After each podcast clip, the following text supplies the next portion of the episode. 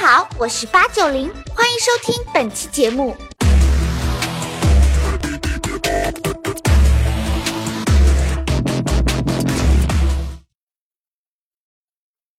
世界如此喧嚣，真相何其稀少。大家好，我是吴晓波。吴老师如此喧嚣，能听懂的何其稀少。大家好，我是八九零。今年以来啊，我们节目经常请一些八零后和九零后的年轻人来上我们的节目，聊一聊自己创业的甜酸苦辣。今天的创业者和十几二十年比的话呢，我觉得有两个挺大的新的特点。第一个呢是越来越细分。如果你跟我说吴老师，你看我今天是做服装行业的，我该怎么做？这个问题是不存在的，因为我会问你说你是做男装还是女装？你说吴老师，我做女装的。那女装你是做休闲装还是职业装？我做休闲装的。那你这个休闲装是做两百块以下的，还是两百到八百块，还是八百块到两千块以上的？那你要告诉我。第二呢，你还告诉我说它的渠道模式是怎么样的？然后呢，它是一个定制化的还是大生产的模型？你看，无数多的前提之下。我才知道你是在做服装行业的哪一个细分门类。今天一个大的统一的服装产业已经不存在了，都被细分成一个越来越垂直的像针一样的一个细分领域。第二件事情呢，是这一根针啊，它会跨界，它并不在服装领域，可能服装行业它跟一个纳米材料有关系，或者说服装它会变成一个新的消费的入口，所以细分和跨界。会成为今天年轻人创业的两个重要的特征。这个时候呢，专业能力就变得非常的重要。今天我们请到的王自如同学，Zila 的创始人，他这个行业啊，对我来讲很陌生，啊知道吧？今天可能就不陌生了，以后。对，要做测评的，而且是做科技产品的测评，这个跟你的专业有关系吗？呃，其实半毛钱关系没有。我吧是学我是学英文同传专业的，所以我我其实当时毕业之后有好几个做口译的 offer，但是我不想做了，嗯因为我觉得我不想说别人的话。第二个就是我自己本身是一个非常长期的发烧友，就我从大学开始就开始烧、啊烧什么东西呢？手机。哦我你就当时烧手机对，那会儿主流机是翻盖机，哦但是它实际上是一个大的，就是跟现在智能机形态差不多。嗯但是那会儿基本都是商务人的。我就跟你讲吧，我当时一放假，一天可以刷二十多次，就是我每一次每一个版本哦什么都叫不一样刷？刷就是说我把里边的这个软件系统全部变成我自己定制的，然后这里边有什么功能，没有什么功能，我自己说了算。比如举个简单的例子，我觉得这手机信号不好，我通过软件把它的 radio 部分一改，它的射频信号就变好了。那你改完以后，就你这个这个这个成就感在哪里取得？就我希望第一呢，开机之后它有一个内存显示，我希望这个内存最大化。我当时那个手机六十四兆内存，但是我开机了之后就有三十多兆是空余的，这个系统极其精简，就追求这种感觉。第二一点就是这个手机上有很多按钮，每个按钮都是我定制的功能，每一个甚至我打开之后，它的整个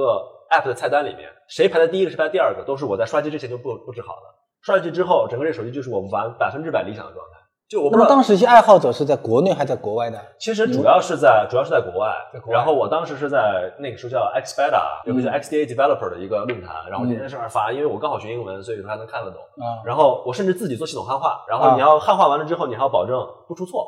比如啊说字体把它换掉，比如我开机照片儿，不是格力做的是董小姐的照片吗？对对我也可以对啊把这变成我自己想要的照片，类似这种。对，然后你如果搞不好，手机就变砖头了，就废了。对那后来怎么会变成一个生意呢？这个其实是发烧友玩的路径啊。对那变成变变成那个生意的原因很简单，就是大多数的人是不了解这个的。国外有这个生意吗？没有。当年投你的人是谁啊？当年第一个投我的天使是雷军，他是一二年投的我。一二年就刚刚做小米，我和雷总结识的关那个机缘特别巧，啊就是他当时我在香港上班，我还没正式创业，啊然后我在网上看了小米第一代的发布会，我当时在微博上已经有几十万粉丝了嘛，啊我发什么东西下边全是一九九九，我说什么鬼？哈啊 然！后我就晚上下班把这小米发布会看了，看完之后我说我觉得这个厉害，这个左边呢是我们全部用的环保材料做的，啊，我们里面的这个材料可以当饭盒使用，就是它卫生指标各方面都是非常好的。然后我就做了一个二十分钟的点评视频，啊把小米当时模式的厉害的地方和未来未发现的问题，我当时可预见的都发都说了。哦薄利多销有一个这个要点，就是一定要卖出去的更多啊。那么又是另外一个担心的方面，因为它毕竟针对的人群很有限。当时发了这个视频之后，哎，雷总当时在网上看很多对关于小米的评论嘛，对，转了一下说这哥们儿说的不 错，然后紧接着私信跟我讲说，自如你有小米手机吗？我说还没有，啊他说那我安排一下。啊结果我拿到手机的时候，后来好多人做安卓的这些，包括那些媒体跟我讲说，你怎么拿那么早？实际上是雷老板亲自安排的。然后我上线了之后做了这个手机呢，测评了之后，当时也是爆的，就差不多能有小一千万的播放量。哦，在当时在五年以前，哦那很厉害非常非常多。然后小米也非常火爆，嗯然后因为这件事儿跟雷老板熟悉了。你当时在香港是做什么工作？我当时在做咨询，而且是做医疗咨询。哦那你做公司是是雷军建议你的，还没是有你没有，自其己实？当时我是因为我在雷总投我之前，我已经做了两年了这件事，就是我白天上班，晚上兼职做这件事，那你这两年里面，你的盈利模式是什么呢？没有盈利模式，我全哦像靠个自己进调补贴员不好意思全靠自己补贴。我为了降低成本，我帮别人代购。比如说吴老师，你觉得我这片做的不错，嗯你想新买一个新款的苹果的 iPhone，当时国内买不到嘛，那我在香港帮你买。那能赚多少钱了？呃我不赚钱，我买了之后我只要求一件事儿，就是你让我先测一个礼拜，完了我就寄给你， 然后我可以在视频里边 shout out 你的名字，比如说哎这是吴老师支持我的，然后呢大家一看哎这个不错，因为对于普通的网民来说这个还是挺挺有意思 的。然后我那个时候就每周往返那深圳，这个问题是雷军怎么会投资呢？他不是个生意啊。对他当时根本不是生意。对，那他投你的商业计划书怎么写 的？我当时写商业计划书呢，雷总其实看完了之后，他说：“他说那他怎么办？”我说：“以后打算通过咨询，那大家就通过这个赚钱，哦类似艾瑞的模式。哦哦哦雷总说：“嗯，其实我跟艾瑞挺熟的，但是不怎么挣钱。哎呀，不正确，杨哎委屈。 对啊然后说到你了啊。 对，然后跟我讲说说了半天，然后说那怎么办呢？他说他说最后我我投你，你要多少钱？我说我两百万。他说两百万烧完了之后怎么办？我说、啊我说我觉得我能想出来，两百万很快就烧完我快了。烧我烧两年，我用了两哦，那还很很久。对，因为我我超级节省。我们当时团队七个人，我们七个人烧我们200万我们租了一个复式，在香港，在在深圳，后来搬到哦后来深圳深圳来了对，然后那那也很省了。每个月房租加吃饭一万块钱，因为我把我姨妈从老家请过来给我们 做饭，然后我姨妈就说啊，这个这个好好挑战，我们想平均创业的算都过听一听啊。平均每人每顿饭一块多钱。然后我跟我二姨提的要求是，我要求有肉有汤。我后来发现，用互联网的话讲，我二姨是最懂得精细化运作的人， 你知道吗？精细化运营超厉害。一块多钱。对，然后他就看哪个超市今天打折，他就去这个超市买这个。啊然后晚上这儿有做活动，我就来买这个啊，这样才能把这个成本削下来。哎，我们我们讲创业，大家很关心。但雷军投你的时候，他也不知道干嘛投你不，。哦他投我的主要目的是我，他觉得测评这件事可以帮助行业透明化啊。透明化的意思就是说，早些时候小米面临最大的问题是，呃，大家认为国产等于山寨。嗯你会发现那时候不止小米有这个问题，几乎所有的国产企业都认为是这样。那我们做测试这件事，其实你要把产品掰碎了、揉烂了这样去讲，嗯所以你自然会讲清楚大家哪些用心、哪些不用心的地方，嗯那就会帮助好的产品浮上来，烂的产品下去。嗯，OK，所以、你现在做了那么多年的手机啊，你回过头来算，二零一一年到今天，中国的这些智能手机跟比如说跟三星啊、跟苹果比啊，从测评角度来讲，差距大吗？其实，在今天来讲已经不大了。呃，我觉得唯一差异在什么地方？比如说在精细的工艺上，你比如说三星可以把弧面屏和金属做的几乎无缝，嗯哼，国产可能还差点儿。但是如果你要看功能性、接地气的这种本地化属性，包括这种我们说的呃易用性，其实国产的远比三星要好很多。那像有些已经不见的品牌，比如说像华华人地区的像 HTC 啊这些，，对，它不见的原因是什么？不见的核心原因其实是因为自己没有自己的核心技术以及渠道的议价能力，而且对于中国市场的这种判断和适应并不足够。你会发现，凡是今天还活跃的，都是对中国市场把握足够强的。但是，比如像三星、像苹果，但是你像 HTC、像索尼都已经不行了。嗯，索尼的问题是因为它大企业病，比比如说它自己，它是唯一一个做手机厂家里边可以做单反的，嗯，但是它的相机做的最烂，因为它内部的这个相机的 sensor 是来自于相机部门。手机部门我想买的时候，他说不行，我们这个不非不卖不卖给你。结果哦算法搞了半天，把就只是把品牌给你了，叫 Xmar 这个品牌给你了，嗯但实际上里边优化的东西啊，都是和比如说小米也跟我买，嗯，那你俩是一样。大家好，欢迎收看吴晓波频道，我是王自如。一四年那个事儿，跟自如跟罗永浩同学有一场那个优酷的直播。对当年罗同学说他做的台手机是是吧？东半球最好的手机是 吧？本来全世界，后来变成东半球第对，二还还好的还在还在谦虚了一下子。不是因为广告法说了不可以全世界，也不可以最牛。啊然后他后来改了说东半球最第二好用的，啊 对对对，就改了个这个，啊就这是非常老罗的一个套路。工作人员，这跟你没关系是吧？呃，这个素材，这个素材我临时们是工剪完拍出来的，不是临时工，是我们工作人员拍的。我们在手我们在分素材的时候，只要你知道。就可以了。你有什么话，就这个是问题想讨论，我们就讨论这个问好，题，然我后们再进来讨论，入我下们一讨论，个。我们来讨论为什么这样拍嗯。 OK，你现在回过头来看这件事儿啊，我想这件事儿地球村大概都知道。嗯对就是从技术角度来看，你觉得最后应该谁对的？就从技术角度来说的话，我们一直是很坚定的，老罗嗯第一代产品是有问题的。嗯，对，如果要不然的话，第二他没问题的话，不会到今天吗？对，它第二代、第三代怎么会改呢？对啊，比如我们刚开始说很简单，它手机拆开之后里边有个钢板，嗯哼这钢板导致这个手机很厚很重，嗯哼对吧？那我说这个很简单，就是因为它用的那个玻璃纤维的边框导致手机强度不够，所以如果摔了之后或者用久了会变形，它一定需要钢板来把它支持住。嗯但是这是最开始是因为结构设计本身的缺陷导致的一个弥补措施。嗯哼那这件事他不认，他说我这钢板是用什么什么什么乱七八糟的。我说我们看手机这么多，这肯定是个原因。啊但后来你发现第二代没有了吗？第二代它有个金属边框， 强度高了就不需要了吗？啊对吧？我们当时发现好多问题，但是当时我觉得我们呃一个一个一个大的问题就是我在视频里边教罗老师做人这件事儿，就是让罗老师很 纠结很生气对是吧很生气。我后来因为我结尾的时候了一句话，我说罗老师认真可以，但不能任性。老罗也许会说：“我不在乎输赢，我就是认真。”那么我们也要说，认真可以，但是千万不要任性。因为我们第一代产品发现做完了之后，无论是从软件到硬件上来说，其实面我发现问题还是蛮多的。啊比如它因为工艺的问题，它那个玻璃啊老会翘边儿，所以导致它整个那个面板的良率特别低，非常非常低。而且因为它开口很长，所以它下边还而且它有个设计缺陷，就是它的屏幕排线是从开口旁边走过去的，这就导致如果说咱们冬天在北方，我如果脱衣服有静电，很容易从个口啪打进去之后，屏幕就失灵了，那当时你们做测评，把这些点都都说出来了，曝光出来了这。是事实啊，所以他就有不开心圈子是这样，所以他就当然不不开开心心了，因为后来有几十万的订单没有了嘛，我听说是这样啊， 我不知道订单好吧 一订单就 干光了，你知道啊吗？就好夸张。然后，所以这个罗老师就说这个事儿，我得跟组织好好理论理论啊对，之前我们其实关系还挺好的，你觉得他现在有进步吗？因为从现在开始来说的话，啊我觉得三年过去了从企业的成做企业的成熟度和心态程度来说，已经成熟很多。因为他犯了很多错误，其实跟我犯的错误是一样的。 在初期的时候，我觉得这不是他和我的问题嗯哼，是所有初创创业者一样的问题对对。只不过罗老师他犯错的时候是在四十岁，我是犯错是二 十岁，四十岁，吹的牛都差不多对，都是东半球的牛。 对对对对对对 对对。所以包括你看很多企业家其实都是一样，容易步子迈大了，然后精力照顾不过来。嗯所以我们后来，因为我跟小米的这种近距离的观察非常多，所以我们嗯在分析它整个成长过程当中，我觉得还是从商业成熟度上，对于商业这件事的驾驭和领悟能力上来说，雷总确实比一般的这种创业者高出不到几个几个层级了。嗯我觉得学习到了。后来我们从手机的测评慢慢就蔓延开去，对，做做科技类测评，对科技类产品测评，对那是什么时间点？应该是在一两年以前，所以我们就选择做科技生活方式，嗯做了很多，比如说带电的其他的产品，比如家电啊、各护类的产品啊，比如电动嗯牙刷。其实电动牙刷有很多专利技术的。啊我们当时做飞利浦那个牙刷的时候，是跟飞利浦德国的他们的这个首席工程师打了好长时间越洋电话，哦，了解它里边这个超声波的这个技术到底是怎么做的。他如果技术不对你开放的话，你能测评得出来吗？呃，我们我们也会通过其他方式去做，比如说我当时测苹果的时候，我们翻了他们美国专利局的网站，嗯翻了它供应商的这些这些产品的介绍说明书等等，嗯还有很多很多其他东西，我们会做很多大量的调研。嗯相对来讲，比如你去跟这些企业谈，我要帮你做做测评，对，大概的心态是怎么样？国内的企业和国外企非常开心。但是他们开心的同时有点小紧张，业，对啊，他不知道结果是对，什么。不知道结果是什么。我们当时要做 vivo 的手机，我给打电话给 vivo 的市场部，我说我们打算测你的手机，哇，他们紧张到什么程度？你知道？他说，自助一定全力支持。他们从东莞拉了三十个工程师，拉到深圳跟我们开会。比如他们这儿有屏幕的工程师，有堆叠的，有硬件的，嗯还有什么系统画画图标的都有。嗯，嗯我们就我们团队就五个人，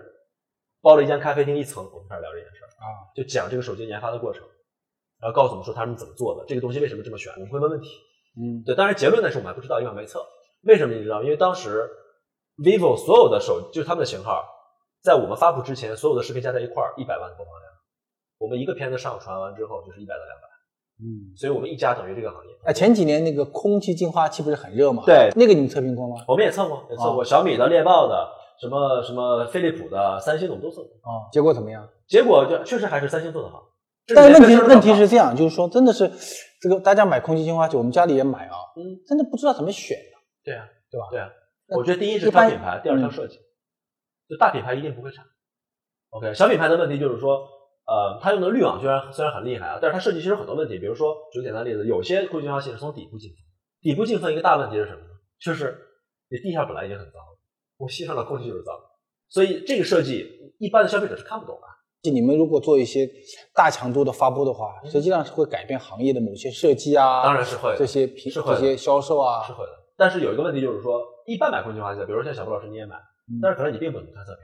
第一，可能是因为你我的就意识里我我就边看价格，对，可能你不主动去了解。 如果说大家在买的过程当中，我原来不知道该怎么找你，对吧？嗯但是我买的那个地方恰好有一个视频能给我解释清楚，这是不是一个 better better idea？嗯所以我们现在就开始跟三星和这些苏宁这些合作，嗯他们的线下门店里边电视上放的就是什么片子？啊，就放这样的对，我们和京东在合作，就是说他们的 SQ 页面里面，比如放了空气净化器，啪一个片子贴进去，我就直接告诉你这东西到底怎么回事，该怎么判断。你这个呢，就是实际上爱好变成了一个生意了嘛。对，你现在就要从测评变成一个科技生活生活方式对生活没错方式对啊，嗯，这等于是你觉得你这几年创业，从一开始玩手机拿来测，到现在变成一个创业者，对这个你觉得心态上对测评这件事的心态有变化吗？呃，我觉得我觉得其实是有的。我觉得创业这件事儿，宏观的来讲，我曾经画过一个模型啊，就是你初期创业的时候是为自己、你的理想、你的爱嗯好、好玩，嗯对。到后期是为用户，嗯因为用户看什么你要做什么。当你达到了头部，或者说你达到了引领这个行业的地位的时候，你可能是为行业；再往上是为家、为 国。对嗯，我们现在做的事情是为行业做的事儿，就是这个是心态上的变化。嗯就可能本身对于这个产品怎么样，其实我已经不像以前那么 care 了。而且编辑们和下边的这些同学，嗯，他们是非常喜欢的。嗯就是可能我要从里边抽离出来，规划更大的，比如公司策略、行业方向的问题，我们嗯才知道往哪儿走。其实你创业啊，我们节目中有很多年轻创业者在看嘛，知乎是八八年的，对，爸八爸讲八，年对，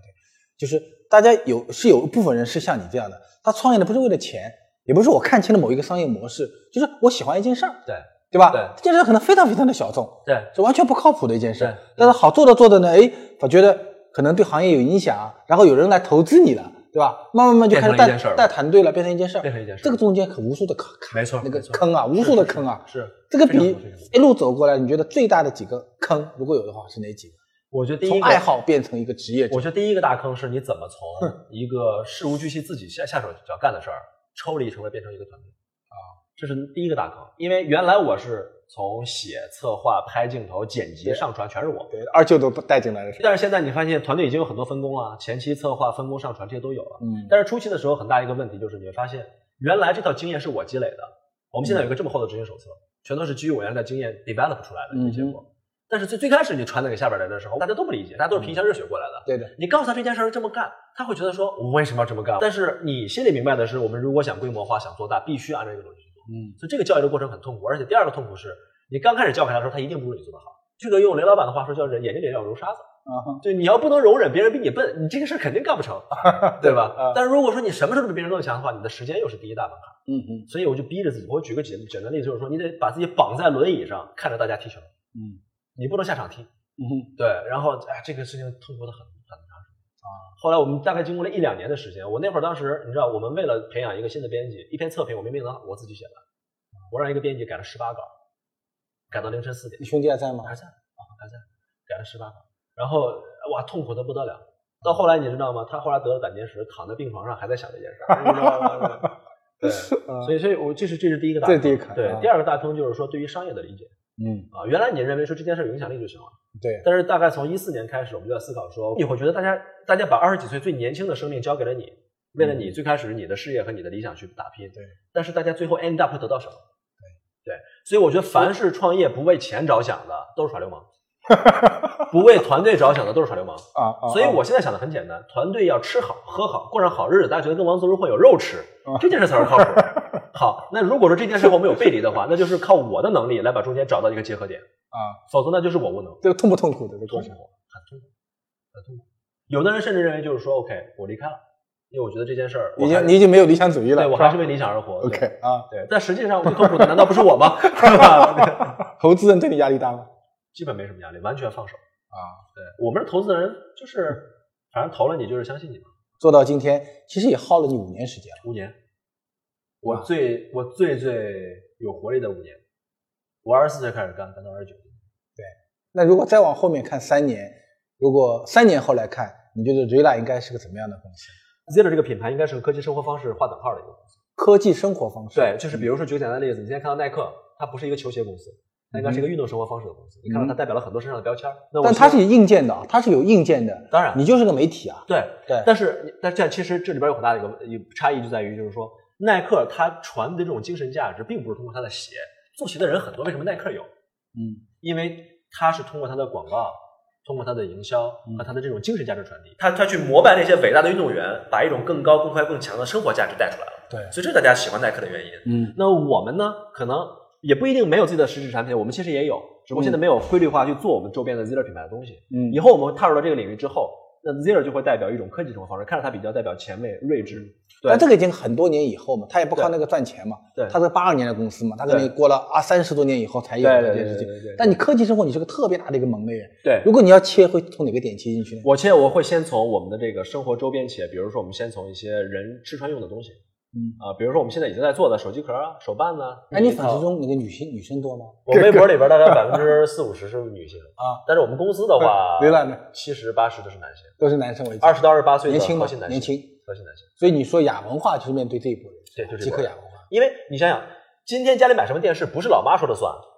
嗯对吗？是家里边那个男性的决策 decision maker 说了算。嗯，而且你一定要在技术上，在逻辑上，一定要碾压式的俯冲俯冲轰炸他们。我一定要讲你不知道背后的东西，我一定要挖的比你还深。嗯所以当年我们做测评的时候，很多人说你丫这说的不对，等等等等等等。嗯，我我直接就叭叭叭叭叭就告诉自己说，我 CCTV 都得用我们这套标准，你知道吗？所以他们就啊，原来是我的事儿，那就都不说话了。啊当时突然诺基亚一手机说人家叫景深，我说我告诉你不是景深，就是边缘算法有问题。紧接着大家说你们肯定有吹牛逼，我不相信，你们业余的。过了俩礼拜，诺基亚发了一个包更新，第一个事情就是改变边缘算法虚化问题。自如其实原来是学英语童声的，对这算文科是吧？文科我是文科对生，，你看他很不很不容易，这个既有文科生特别能侃能说的一部分，但是呢，你看他讲的很多话带有理科生的一种思维，可能你的用户大部分也是理科生，是是是是吧？是喜欢那些产品的对极客的对理科生。然后呢，他的经历其实我觉得我们呃频道前面的很多听众和观众朋友们都很接近，就是说我是从一个爱好开始的，对，我觉得商业之美大概就这里吧，就从新出发。对，从从你喜欢的东西开始，然后慢慢慢你会发觉有个姓雷的人来投资你了，然后呢， 开始你要去养六个人、七个人、养六十个人，对然后你要花钱，结果呢，大家问你说深圳的房价涨成这样子了，我跟你做老板干干到后来能不能买得起深圳的对房子？对对对那对就对钱变得很重要了。对其实五六年的过程就是把一个爱好慢慢变成一个创业者的过程对，中间无数多的坎儿。但对我在想，其实年纪轻的时候就是这个坎儿。是的，对，我觉得自如做到今天，能够把一个从来没有的行业，测评行业，变成一个能够影响那么多企业、那么多人的购买的一个非常单一的一个领域，我觉得是已经完成了他创业的第一步。接下来我们看他未来在他所要做的科技生活方式到底能走多远。感谢自如。多谢。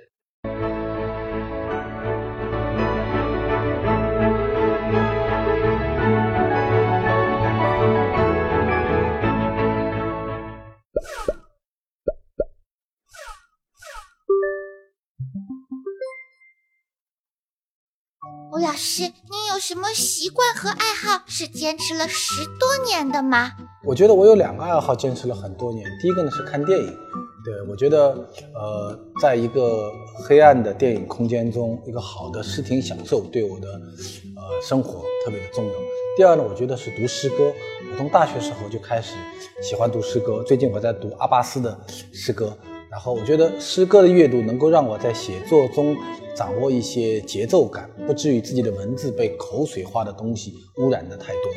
吴老师，在如今时间碎片化的时代，很多人想学习多方面的知识能力，但是时间有限啊，心态会随之变得焦虑。吴老师，您有过这样的情况吗？您是怎么克服的呢？其实我觉得人年轻的时候并不知道自己喜欢什么，甚至你不知道自己喜欢怎么样的男朋友，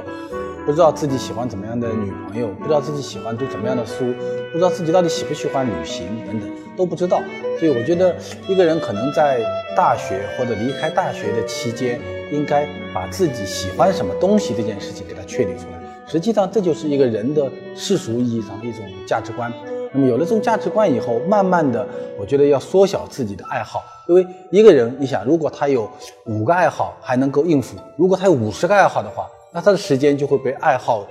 彻底给淹没掉。所以要把爱好慢慢慢慢缩小到一些领域里面去。这个人呢，慢慢会变得冷静下来、沉静下来，会慢慢的知道自己到底喜欢什么东西。吴老师，在职场中，很多人很难成为高价值人才，未来除了会被更努力的同事取代外，还可能会被日趋先进的人工智能取代。您觉得我们应该如何应对呢？我觉得，呃，大部分人被淘汰或者没办法升迁，这是一个常态。你想，一百个人进入到职场，能够当总裁的就一个人，能够当副总裁的就四个人，能够当部门老总的可能就十一个人。那大量的人都是在管理岗位以下的一些呃基础岗位的人，所以这一定要保持很好的心态。所以我觉得，第一，努力往前冲；第二呢，不管你冲不冲得上去，那么你在自己的岗位上，你要热爱这个工作。那么人工智能的到来可能会对人的职场产生很多新的冲击。那么未来跟标准有关的坚硬的东西，呃，知识是一个结构性的东西，都可能被替代。不能够被替代的呢，就是呃，像八九零同学喜欢的音乐、旅游、文化，像我们这样的节目很难被机器人所替代。所以，学习柔软的跟艺术有关的技能，是一个避免被人工智能淘汰，或者说人和机器同样进步一个很好的方向。